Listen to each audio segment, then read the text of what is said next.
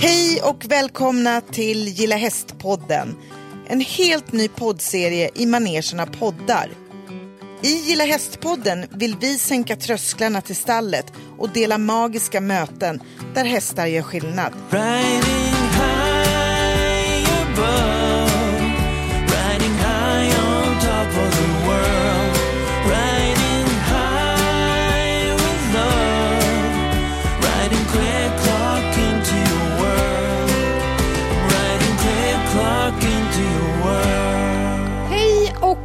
välkomna till Gilla Hästpodden. Tjenare Malin! Tjena Lisa! Idag sitter vi i vårt eh, nya hem i Båstad dit jag har flyttat med min familj. Till vår lilla gård. Ja men det är ju så mysigt. Alltså, jag hade ju en sån här liten egen lek på vägen upp. Du vet så här häst, när man såg häst. när man åker på, för det var så tråkigt att sitta själv i bilen. Alltså, jag har ju bara hundarna med mig, eller bara. Men, eh, och sen så kommer jag hit och det första jag möts av är grönt gräs och tre betande hästar. Så det är ju så här... Mm, ja, men det är en väldigt spännande resa för oss eh, just nu. Men idag ska vi podda. Ja, äntligen! Det ska bli jättekul och idag ska vi faktiskt eh, rikta fokus mot ridskolan. Vi har varit inne lite på ridskolan tidigare men vi tycker att ridskolan är värd att lyftas eh, mer. För i den här podden vill vi ju prata om hur hästar gör skillnad på olika sätt. Och idag ska vi prata lite om hur ridskolan gör skillnad. För vad är det Malin som är så unikt med ridskolan i Sverige? Ja, men det är ju delvis att vi har 450 ridskolor i landet, det vill säga ungefär en och en halv per kommun och det, ba, bara det är ju unikt i världen. Och, och om vi kollar också på själva hästintresset och liksom lite siffror och statistik. Har du något att säga där Malin? har jag något att säga? Ja. Ja, det har jag faktiskt. Ja. Och det är så att det är ungefär en halv miljon svenskar som ägnar sig åt hästar på sin fritid. Så det är ju rätt så bra siffror. Och även där att ridsporten i sig är ju Sveriges tredje största sport och det är bara fotboll och bandy. Ungdomsidrott. Ja, förlåt, ungdomsidrott. Men, men de två som är större och jag tror snarare så här att vi kommer se en, eh, jag tror att ridsporten kommer segla upp på en första plats. Det tror jag med. Men jag tror också att eh, det här är ganska okänt, att, att eh, ridsporten och hästsporten är så stor i Sverige. Och sen är det ju dessutom en av de största sporterna för personer med funktionsnedsättning.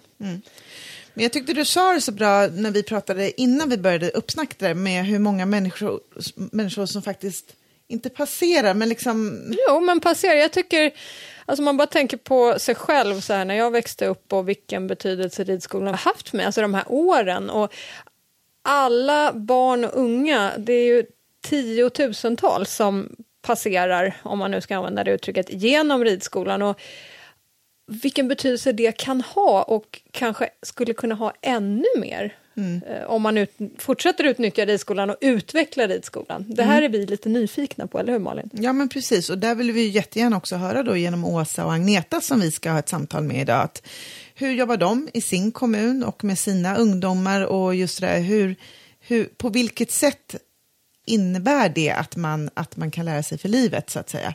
Ja, just de här...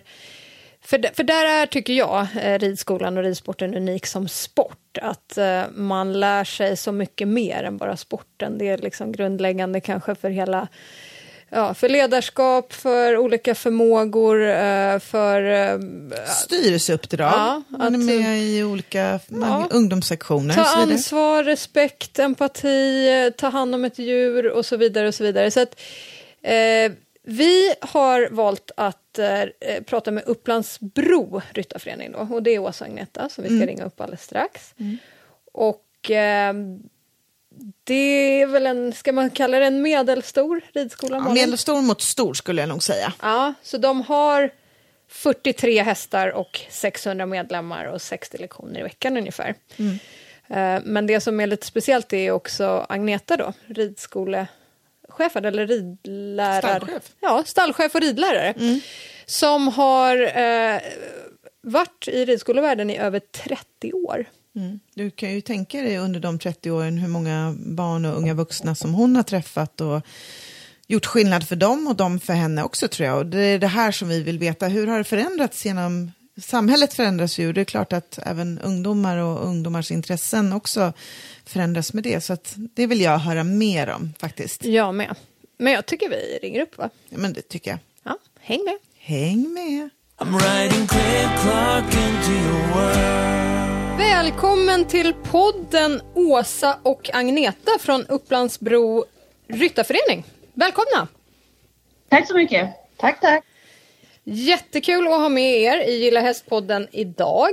Eh, och du Åsa, du är ju verksamhetschef och Agneta är stallchef och ridlärare på Upplandsbro Ryttarförening.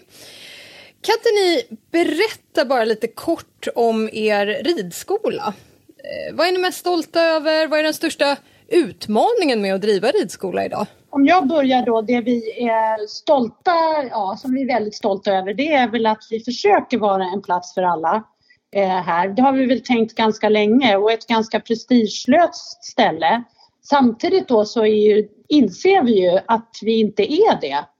Så att det är både bra och dåligt, så vi har lite mer att jobba på där så att säga. Och hur, menar, du, hur menar du då att ni inte är det? Kan du utveckla det lite? Nej men som sagt den största stoltheten är ju att vi, eh, eh ja men vi vill verkligen eh, alla som jobbar här och hela föreningen vara en ridskola för alla, alltså spegla samhället som det ser ut idag. Och det i sig är ju den största utmaningen att eh, Ja men att kunna vad ska jag säga, rekrytera eller få hit barn och så från alla samhällsklasser och ekonomiska eh, förhållanden och så eftersom ridning är ju ja, en dyr sport i sig. Eh, och, och vi vill ju liksom spegla samhället som sagt på, på största möjliga sätt och det är ju en svårighet i sig. Men vi jobbar ju på det aktivt varje dag. Och vad, vad är svårigheten? Varför tror ni att vi fortfarande har svårt att eh, få alla till stallet, om man säger så? Ja, jag tror ju att det är, eh, det är en stor del av det är ju att det är dyrt. Det är dyrt att hålla hästar och personal. Det är ju inte som en som många andra ideella föreningar som har ideella ledare och lokaler att ta hand om. Vi har ju hästarna och det gör ju att omkostnaderna blir ju större. Och som verksamhetschef så är ju det det, är ju det man ser eh, när man jobbar med budget och sådär. Så att, att, eh, och vi har ju såklart också bidrag. Vi har en fantastisk kommun så att eh, det är inget ingen snack om saken. Men, men det är ju fortfarande dyrt så att säga. Så vi gör ju vad vi kan såklart. Vi lånar ut stövlar, västar, hjälmar, alla sådana här saker. Och sen så gäller det liksom att, att, att få hit alla och där kan man ju, ja, vi har ju hört genom er podd bland annat och mycket genom åren här. Själv har jag varit här lite drygt över ett år då men, men eh, mina medkollegor har ju varit i ja, den längsta i 33 år. De har ju verkligen byggt, byggt upp ridskolan eh, från grunden och haft många så här punktinsatser som prova på-ridning, integrationsprojekt och så. Men det är det här långsiktiga som vi ser som utmaningen om man ska liksom, ja, svara på frågan. Eh, kär- kärnan i frågan. Det långsiktiga att få folk att fortsätta, barn och ungdomar att fortsätta från som sagt alla samhällsklasser. Mm. Att alla ska ha lika möjlighet helt enkelt. Och på, på, tal om, eh, på tal om det, du du sa ju det att du har vissa medarbetare som varit över 30 år och Agneta, du är väl en av dem va? Du har ju arbetat större delen av ditt liv i, i ridskolevärlden. Hur, hur tycker du att ridskolan har förändrats och vilken roll har liksom ridskolan idag jämfört med när du började? Mm, och då, då vill jag flika in att jag är faktiskt nykomlingen i den här skaran. Jag har två kollegor som har jobbat ännu längre Okej. på samma ställe. Ja. Wow. Ja, om man tänker sig att det var ju på ett annat sätt förr. Det var ju liksom med det här militära, att man arvet från det militära till att vi går mer mot Eh, ett annat tänk, att man ska liksom, ja, mer företagstänk och att man ska ta hand om, eh, inte bara vara tacksam över att folk står här utan man måste ta hand om sina elever, man måste ta hand om hästarna, eller kunderna eller vad man nu ska kalla det och personalen. Och det, det var inte riktigt så från början utan då, ja, det var på ett annat sätt. Och alla regler, det är jättemycket att förhålla sig till idag. Man tänker säkerhet på ett annat sätt och, och sådana saker. Och att det har faktiskt tyvärr då gått från att det har varit en plats där barn och unga har hängt väldigt mycket till att det inte riktigt är så. Vad tror du att det beror på då, Agneta? Ja, det är ju en samhällsutveckling i stort, men samtidigt, vi funderar på det här, hur kommer det bli när corona börjar släppa sitt grepp? Har man tröttnat på att sitta hemma och kolla Youtube-klipp då? Ja, det, det, det, vi kan hoppas det. Jag tror att man är liksom verkligen längtar efter att hänga med varandra. Och vi kunde ana det lite redan när corona slog till, att det var liksom en trend som var på väg att vända. Jag tror säkerligen att, att eh, när det börjar liksom släppa på restriktionerna och även när folk har blivit vaccinerade och men vi har fått lite mer kontroll på det hela, att man faktiskt kan vända den här negativa trenden till att verkligen se hur hästar gör skillnad. Och det är ju det som vi delvis pratar om i den här podden, att då finns ridskolan som en resurs att ta emot de här som har suttit inne och som kanske normalt sett inte får någon form av eh, ja, men integration varken med djur eller människor eller naturen. Så det tror jag absolut är någonting att eh, ta tillvara på. Men, men jag tycker det är intressant Agneta just det här, vad är det som gör att att vi liksom inte, eller barn och unga idag inte bara kommer och hänger på samma sätt, Eh, att man liksom hellre sitter och kollar Youtube-klipp som du sa. Eh, det är ju en förändring dels i samhället såklart, men mer, för jag funderar ju själv mycket på det här, men jag har ju själv barn i, i tonåren och man liksom kämpar som förälder och få ut dem, så att säga. Vad, vad, är, vad är grejen här liksom, tror ni? Ja, det är, det är jättesvårt. Jag vet inte riktigt om det går att säga en sak, men bara en sån här att vi som föräldrar också ska kontrollera våra barn så fruktansvärt. Jag menar förut så var man ju, då behövde man ju komma hem och passa en mattid. Men nu ska ju föräldrar veta vad barnen är och de ska skjutsas hit och dit. Och förut kunde de åka buss och cykla och gå på ett helt annat sätt. Och vara friare, man var mer fri som barn. Nu ska vi veta exakt, man använder podd, det, såna här olika grejer för att ha koll på dem. Inte va? ja, men det finns ju massa såna här. Jag tycker det är det. förskräckligt. Ja. Barn måste få vara lite mer fria. Ja. Ja, men lite learning by doing. Jag kommer ihåg precis just det som du nämnde Agneta. Jag cyklade ut till Billsta ridskola i Järna och det var kallt och snålblåst och ibland snömodd och man var där och ledde på söndagarna och även där som jag säger har ju en del föräldrar sagt att ja men man får inte utnyttja barnen och de får inte hjälpa till hit och dit och så här. Ja men hur ska man annars kunna få med dem på tåget? Hur ska man kunna få dem att förstå att det här är ju liksom någonting vi gör tillsammans. Det här är ju för hästarnas skull. Det har ju inget av ett egenvärde liksom. Mitt eller ditt, tänker jag i alla fall. Nej. Nej, nu ska du ju riskbedöma då om, om någon ska hålla i en häst i typ. Det blir ju jättekrångligt. Alltså det är fantastiskt det här med att man tittar på det som eh, att vi får en bra arbetsmiljö. Men ibland kan det då slå åt andra hållet, att man inte låter folk göra saker för att man är så rädd att det ska hända. Ja, jag håller helt med. Men, men ändå sådär, vad är det som har gjort att du är kvar i ditt, alltså på din arbetsplats och i ditt jobb? Vad är det som är så utvecklande i det hela? För jag gissar att det måste vara det, för någonstans, jag brukar alltid köra den där parollen, om man inte utvecklas så avvecklas man. Vad är det du har känt att du har kunnat utveckla under de här åren? Både personligen och på ridskolan? Eh, ja du, alltså jag, jag har väl gått ifrån, jag var hästnörd och sen har jag svängt att jag är mer intresserad av människor. Men sen har jag också haft möjligheten att få, jag var eh, ridskolechef hette det då, för några år sedan. Så att jag har fått möjligheten att prova lite olika roller för att annars hade jag nog tröttnat. Tror jag. Så att, eh, och sen också att jag har svängt ifrån, det är inte så att jag inte tycker om hästar, men jag har svängt att jag är mer intresserad av människor än och att hästen då är fantastisk i kombination med människan. Men du måste ju ha träffat tiotusentals barn genom dina år. Och, och, och liksom, ja, vilken roll tycker du ridskolan har haft där kring de här barn och ungdomarna som har kommit till dig? Hur har du sett dem? För man får ju möta säkert alla möjliga olika, alltså barn som kanske inte har det så bra hemma vid och, och barn som har speciella behov och så vidare. Hur, hur har det varit? Och hur har du tagit, tagit hand om det och tagit hand om det själv? För det kan ju ibland vara jättejobbigt.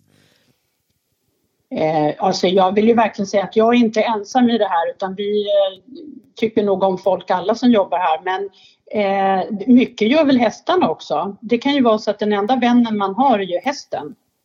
Så att det, det är ju inte det att de kanske kommer hit för att hänga så mycket med oss alltid utan det är ju det att man gör någonting tillsammans. Det är ju det som skapar möten. Ja, det, det är ju så överallt i hela samhället. Det måste ju inte vara häst inblandat utan när man gör någonting ihop, det är då det uppstår magiska stunder. Och det är klart att det blir ju ännu bättre då om du har en häst inblandad. Men tror du att stallmiljön är bra? Alltså, vi, vi kan ju visa på det och säga så här, ja, men stallmiljön är en bra och en fostrande miljö, men hur har du sett det genom åren? Liksom? För du måste ju ändå ha sett eh, och mött, som du säger, tiotusentals personer, barn, ungdomar och eh, äldre vuxna och, och ja, allt.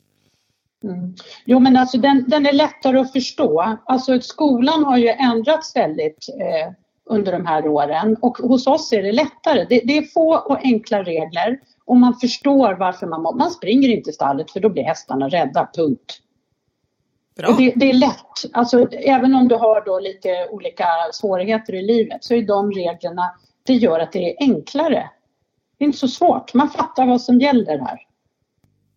Ja. Men, men vi har ju tidigare i den här podden pratat lite om det här att Sverige är ju rätt unikt. Vi har ju eh, över 450 ridskolor i Sverige. Det är nästan en och en halv ridskola per kommun och det här är ju en fantastisk resurs. Jag menar, ni är ju en, en av dessa ridskolor. Men eh, vad kan liksom vad kan det här ha för betydelse för samhället? Vad, vad, har, vad kan ridskolan bistå med här? Jag rycker in lite här. Eh, jag tror eh, sådär jättemycket. Alltså allt ifrån att vara då den här fritidsgården där man kan hitta vänner, både människor och, och hästar. Och eh, har man lite svårigheter i, i kanske i skolan eller hemma eller så. Man kan ju också gå undan här. Man har enkla regler att förhålla sig till. Man har bra vuxna förebilder som ser en. Vi är ju här hela tiden för att vi har ju hästen också att ta hand om. Och man kan gå undan, man kan vara med sin häst, man kan vara med Det är liksom en väldigt eh, flexibel eh, fritidsgård. Så. Sen kan man ju bara fortsätta upp, inte upp men liksom bredden på ridskolans möjligheter. Du kan ju fortsätta, det är många ungdomar som Agneta då har följt genom åren som börjat rida här som slutar med att de är med som ordförande i ungdomssektionen kanske och, och, jobbar på helgerna. Alltså du kan ju dels börja ditt arbetsliv här eh, med bra normal vit lön. Alltså allting funkar ju liksom hela vägen upp. Sen kan du vara med i en styrelse, och en styrelse och ett lag kanske, hästhoppning eller någonting så. Det är ju ett, eh, ett jättebra sätt att integrera med människor och få mycket ansvar ganska tidigt på ett eh, harmlöst sätt. Jag tycker att det, det är fostrande liksom he, hela vägen från från du träffar hästen till du och då menar jag inte fostrande ett militärt utan fostrande för att delta i ett samhälle, livet. Liksom. Det, det, jag tycker det är väldigt spännande. Det är så brett, liksom, ridskolan. Sen får jag flika in en sak ja. också. Ja. Eh, dels också då även det här att vi faktiskt har jobbat här så himla länge. Eh, och att man har kanske, om, man träffar, om jag träffar ett barn så kan jag ju följa det från att det kanske är sju upp till att de kanske slutar för att de börjar på en utbildning någonstans. Och vilken lärare får följa med hela vägen? Det, det är ju fantastiskt, så det gör ju det att man hinner kanske lära känna på ett annat sätt. Och att de vet att ja, men min mamma har ridit för dig och nu är det ju nästan här att ja, ja min mormor.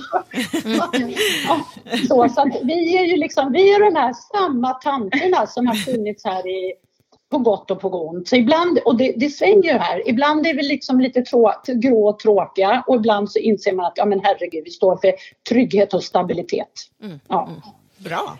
Ja, men, och, och, och, vi vill ju gärna lyfta fram det här, liksom, att, eh, jag menar, finns det mer att göra här vad det gäller ridskolan? Alltså skulle vi kunna dra ännu mer nytta av alla de här sakerna som ni nämner? Tycker ni att ridskolan får tillräckligt mycket cred och, och liksom uppmärksamhet och erkännande för den plats det faktiskt är och kanske skulle kunna bli ännu mer? Ja, inte, alltså, vi får ju mer uppmärksamhet rent medialt och så än eh, ridsporten överlag kanske än förr. Och det har väl att göra mycket med sportsliga framgångar och så, men om man jämför med andra sporter och eh, föreningar och så, så tycker jag fortfarande att det finns, det, vi kan få ännu mer så att säga. Eh, vi har ju turen, ska ju tilläggas, och, och samarbeta med en en fantastisk kommun. Mm. Så vi, vi, vi, vi ser oss verkligen sedda. Eh, och, och, så det kan jag tycka är där har vi det ju väldigt, väldigt bra. Men det kanske finns andra ridskolor som inte har samma relation med sina kommuner. Så att eh, vi, vi har väldigt förspänt på det sättet och har ett jätteroligt samarbete, bra dialog. Vi gör olika projekt ihop med kommunen. Och det gör ju att just vi ser oss sedda och kommer ut i samhället. I'm riding Clay Clark into your world. Vad tycker ni att ridskolan ska ha för roll i framtiden? Ja, jag har ju en um, ju- eh, klar bild av det. Nej, men en drömridskola, ja, det tycker jag eh, skulle spegla samhället då och på det viset menar jag i ridutbildning då till exempel att man allt ifrån, om jag börjar där, allt ifrån liksom dagisbarn på något vis till eh, elit. Nu säger jag att vi kan ju inte hålla elit igång så, men vi kan ju ha tävlingar. Jag tycker att det ska finnas plats för precis allting. Och i det också rehabilitering, eh, umgås med hästar, alltså som eh, friskvård, eh, te- som terapi för, för de som behöver det. Liksom att allting ska få plats. Jag, jag kan inte se att någonting ska behöva utesluta det andra. Alltså jag tror att det är liksom att ha kanske tävlingar då på, på en eh, mellanhög, högre nivå och man kan få liksom sådana förutsättningar med underlag och sånt kan ju också generera dels ekonomiskt men också är det roligt och sammanhållningen men och samtidigt då kunna ha liksom shettisar som rehabiliterar barn som har svårt att passa in i skolan eh, och så vidare. Alltså att allting kan, allting kan få finnas. Och hur, hur kommer vi dit? Det är ett gediget jobb så att säga och det gäller att ha bra kontakt med bra kontakt med kommunen men också ett bra styrelsearbete och en harmoni i personalen. Jag tror att det gäller att man genomsyrar hela sin förening med de värderingar eh, eh, man vill ha. Jag skulle vilja gå tillbaka lite mer till dig, Agneta. Det var, när vi gjorde lite research inför den här podden så hittade jag en eh, artikel med dig, Agneta, där du 2020 blev utsedd till Årets Upplands broare. Och motiveringen var med värme, uthållighet och stort engagemang har Agneta Dahlöf genom att vara en trygg vuxen hjälpt unga människor att hantera tillvaron när den är som mest utmanande. Agneta har genom åren stöttat och uppmuntrat många av kommunens barn och hjälpt dem att finna nya vägar i livet. Det är en ganska fin beskrivning får man ju lov att säga. Och eh, du beskriver dig själv i den här artikeln som en tjatig vuxen eller en extra morsa. Och jag tyckte, ja, men jag blev så här glad när jag läste den artikeln. Och jag tänker liksom, en, ridskolan är ju sin sak, men att ha sådana personer som dig också på ridskolan måste ju ha otroligt stor betydelse. Och jag tänkte, kan inte du berätta lite eller dela med dig lite av något eller några av alla de här mötens, mötena som du har haft genom åren? Eh, något speciellt som har fastnat liksom i, I hjärtat. ja, och under din resa så, i ridskolevärlden? Och gisses, ja alltså för mig, ja, jag, jag känner väl också att det, det känns ju som man har hamnat på någon pedestal, och så, eller piedestal heter det, och så är det ju verkligen inte utan eh, Eh, för det första då så är det ju jättemånga som blir jätterädd för mig i början och har ganska stor respekt. För jag är inte någon sån där som kommer in och gullar och ser jätte, ja, som är så liksom lätt i början. Utan jag är ganska tjatig och lite stram så. Men sen är det väl så att vissa då upptäcker att eh, att jag faktiskt är, är intresserad och bryr mig om lite mer än bara ridningen måste bara flika i där, Ja. för Agneta är väldigt orädd. Mm. Då när man kanske som ungdom så lite vilsen kommer underfund med eh, och känner tillit med Agneta så är hon helt orädd och icke-dömande. Eh, Och det tror jag är ganska ovanligt. Jag är inte rädd för att lyssna på vilket svårt problem som helst egentligen. Mm. Jag gjorde faktiskt lite research igår för att kolla, för jag hade inte koll egentligen på varför det är så. Att de vågar prata med mig. Men jag, det var en som sa ganska bra så här att de, man upptäcker, först blir man lite rädd och sen upptäcker man efter ett tag att eh, eh, att det faktiskt finns någon som är intresserad där bakom och att jag inte heller pressar på för mycket. Utan jag frågar lagom. Jag lämnar liksom dörren öppen. Mm. Vi hade ju podd med Johanna Lassnack här för drygt en vecka sedan och då var det just det att, att bara att lyssna tror jag är nästan lite ovanligt idag. Att man ska alltid ha en lösning till varje problem och man ska vara en fixer och en doer. Men ibland kan det ju bara vara så skönt att få prata av sig och ha någon som tittar en i ögonen och nickar förstående eller bara är där i. Liksom. Jag tycker att det är en superresurs för, för, för er alla och framförallt för barnens skull. Mm. Och inte alltid kanske jamsar med, för det gör jag verkligen inte. Nej, Eh, Man bara, det gör de verkligen inte. Alltså oavsett, det tror jag är jättejobbigt. Om det är någon som kommer och berättar något, att man ska hålla på att tycka synd om. För bara man, för att man är drabbad utav något så är man, behöver man ju inte vara liksom man, nej, man är inte ett offer, man har en styrka i sig. Liksom. Men kan du inte berätta Agneta, vad är det du har kommit på liksom, med åren? För du sa ju det att eh, du har liksom kommit på det här att du är väldigt intresserad av människor. Har du några, liksom, har du någon historia eller något tips sådär hur, hur vi kan närma oss våra barn och unga eller hur vi kan komma dem liksom in på livet och få dem att känna sig trygga och ja, hela den resan liksom. Ja, men det är väl att det ska bli möten. Alltså, jag, bara tänker så här, ett tillfälle är ju väldigt bra när man går ut i skogen. Eh, det är ju inte alltid att man rider, utan så här på våren så kanske man går ut en liten sväng så att hästarna ska vänja sig. Och då, kanske jag, då går jag ju oftast med första hästen. Och då pratar man ju med varandra. Och då kan det, det kommer alla möjliga konstiga saker. Och då är det ju bara, och så frågar man vidare lite och så får man se vad som kommer. Det händer jätteofta och det är ganska tuffa saker ibland. Mm, jag tänkte säga det, hur briefar du när du får ta emot sånt? För det kan ju vara någonting som är jättejobbigt. Ja, nej, jag, jag tror inte att jag, jag tar inte in det eh, så att det, jag blir berörd men jag blir inte störd av det och jag blir inte rädd av det. Väldigt professionell. Men jag, jag är inte en psykolog, det vill jag verkligen säga. För det är också viktigt att man inte tror att man kan liksom eh, ta på, nej jag kan inte lösa men jag kan ju våga dela det här med någon. Med andra. Vad, vad har hästarna för betydelse på skogspromenaden eller Ja, men det är väl det här typiskt, alltså det är samma med, jag tar ett exempel, ett annat exempel, om är övningskör, det har jag gjort ganska mycket. Eh, med unga människor. Då är det samma sak, man får jättebra, även med mina egna barn. Det är kanske när man har övningskört som de bra samtalen kommer. Man sitter bredvid varandra, man gör någonting ihop, men man sitter inte och stirrar varandra i ögonen.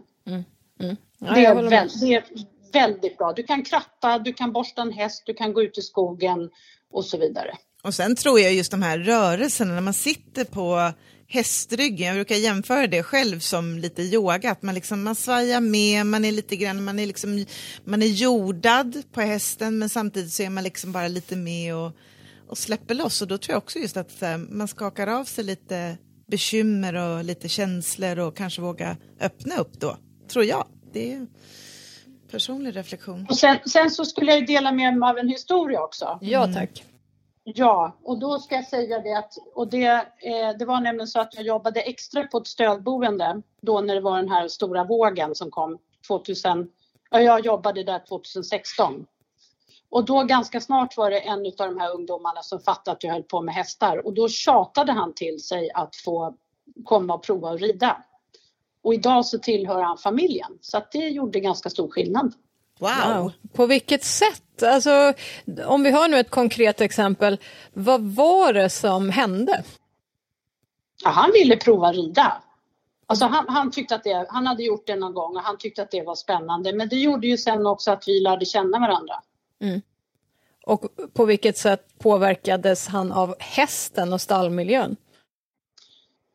Ja, det var väl att det var ett positivt eh, inslag i det hela och sen var de ju så skinnhungriga också, bara stå och klappa en häst. Skinnhungriga. Ja, Bra. men beröring. beröring. Ja. Jag tänkte att du är, om du, som i det här, de flesta fallen, de var 15 när de åkte hemifrån. Och det är få personer som liksom håller på och kramar och klappar på dem. Ja. Och att då få bara klappa liksom på en, en päls är ju fantastiskt. Ja, jag pratade med en, eh, en präst av en tillfällighet här för ett tag sedan som också hade ett så här bra uttryck, hudsvält bland äldre Ja. nu efter Mm, det är samma. coronapandemin. Det är samma. Ja, och allra mm, tänker jag också just framförallt det här med, med killar. Det är ju inte, alltså förstår du, det är ju väldigt, fortfarande stora skillnader på känslor och hur man är mött och bemött också. Men som du säger, i stallet är vi ju alla på något sätt lika, att man har liksom den här tilliten till djuret och bara får vara nära. Och att hästen är ju härlig för att den är ju verkligen så icke-dömande. Det tycker jag är verkligen någonting som vi kommer tillbaka till. I'm riding Cliff Clark into your world. härliga historier och eh, nu har vi ju pratat lite om eh, just ridskolans betydelse och eh, även kanske vilken betydelse ridskolan skulle kunna få i framtiden eller liksom ännu större betydelse. Och, och även fått höra dig Agneta dela med dig av din resa under de senaste 30 åren och några historier. Men jag tror Malin... Får jag lägga, Ja, får jag lägga till en sak där? ja, För det är ganska intressant nu med, då med Facebook och sånt att då kan man ju se att det är många då som hör av sig nu i vuxen ålder. Vi förstod inte vilken roll vi hade när de var unga. ja. Ja, vad Men häftigt. det kan de, ja, och då man har tänkt ibland så här, vi har väl både suckat och varit lite bekymrade över en del när de var unga. Och idag så ger de oss återkoppling på hur otroligt viktigt det var. Ja. Och vad Eh, kan att det vara vara- till exempel som de nämner? Nej men bara att det var en trygg plats. De blev, ja, sammanhanget, att de blev sedda och att det fanns en vettig plats att vara på. Att vi, vi var där och de ibland var de lite, kanske i början återigen lite, hade lite mycket respekt. Men att de visste att vi gick att lita på. Vi Ja. var där jämt och det var öppet jämt. Ja. Nej, men just det här att, att passera genom ridskolan för att liksom använda ett, eh, ett lite konstigt uttryck, men liksom vem man är på andra sidan sen. För som någon av er var inne på innan, att eh, det är ju grundläggande för arbetslivet och vilka förmågor man utvecklar och eh, kamratskap och respekt för djur och det är så många dimensioner liksom i det.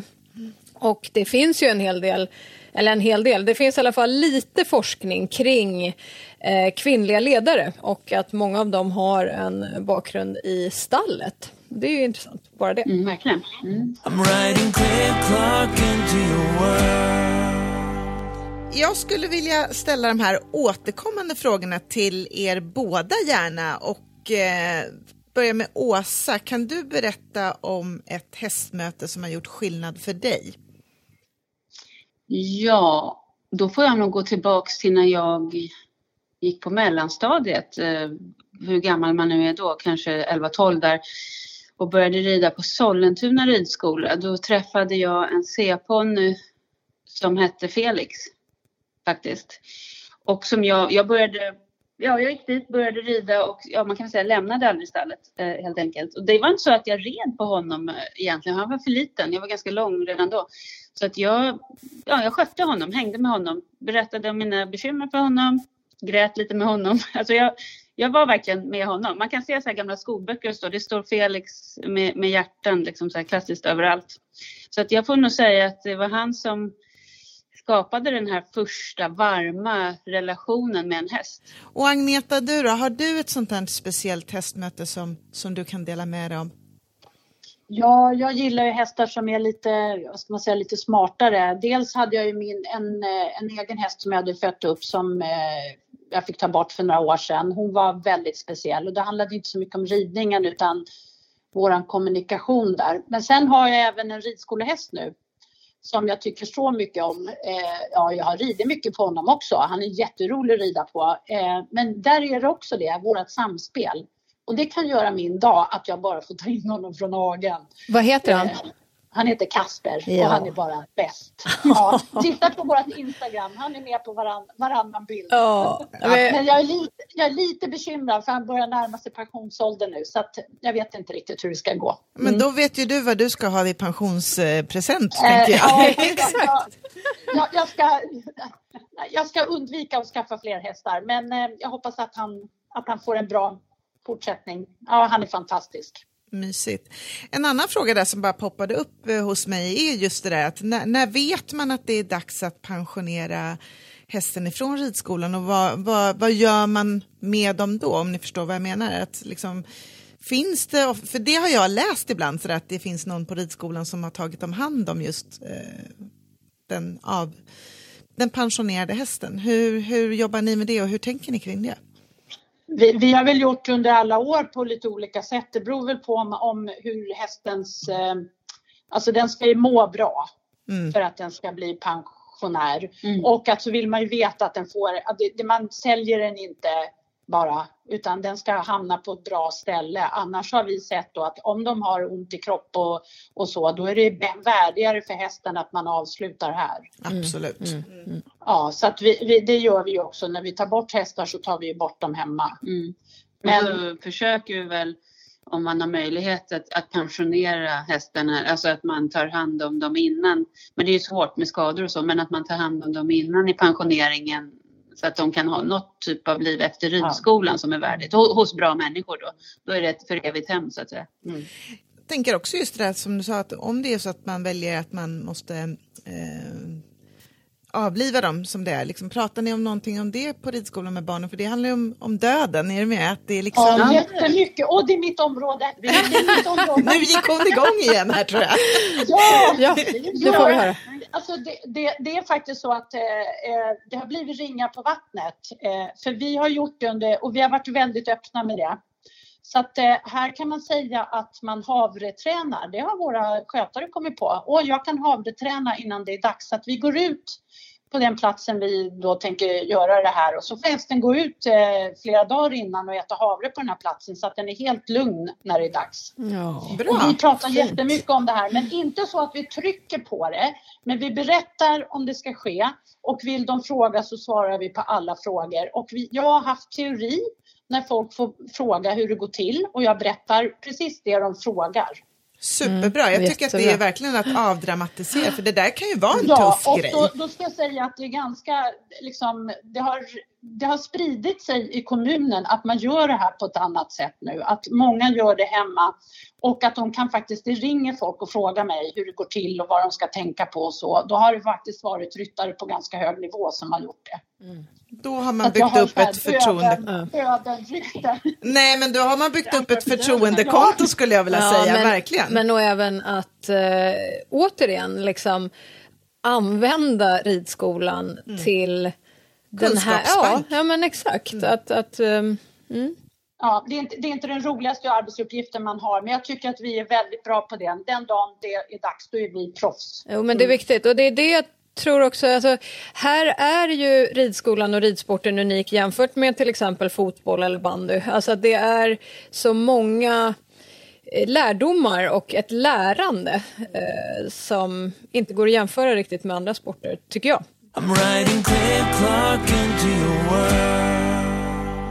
Sista frågan. Vi har ju som sagt några återkommande frågor. Och eh, det är det här om ni skulle få skicka ett kort meddelande till våra politiker och beslutsfattare.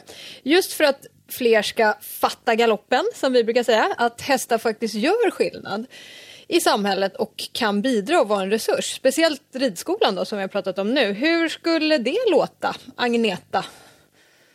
Och nej, jag tänkte jag skickar över det till Åsa.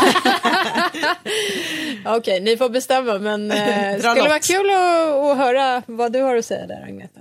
Nej men alltså det, det är väl det för att jag tycker att vi är så bra, att de har bra koll på oss här i kommunen. Men jag vet ju att det är andra som verkligen inte har så, utan de har det tufft. Och jag skulle vilja då att, de, att alla förstår i alla kommuner vilken resurs det här är. Och att ett samarbete mellan föreningen och kommunen och skola och allt sånt, det gynnar. Allt det gynnar. För att vi måste vara många vuxna runt våra unga och det är mycket bättre om man väver trådar mellan dem och att man har bra samarbete.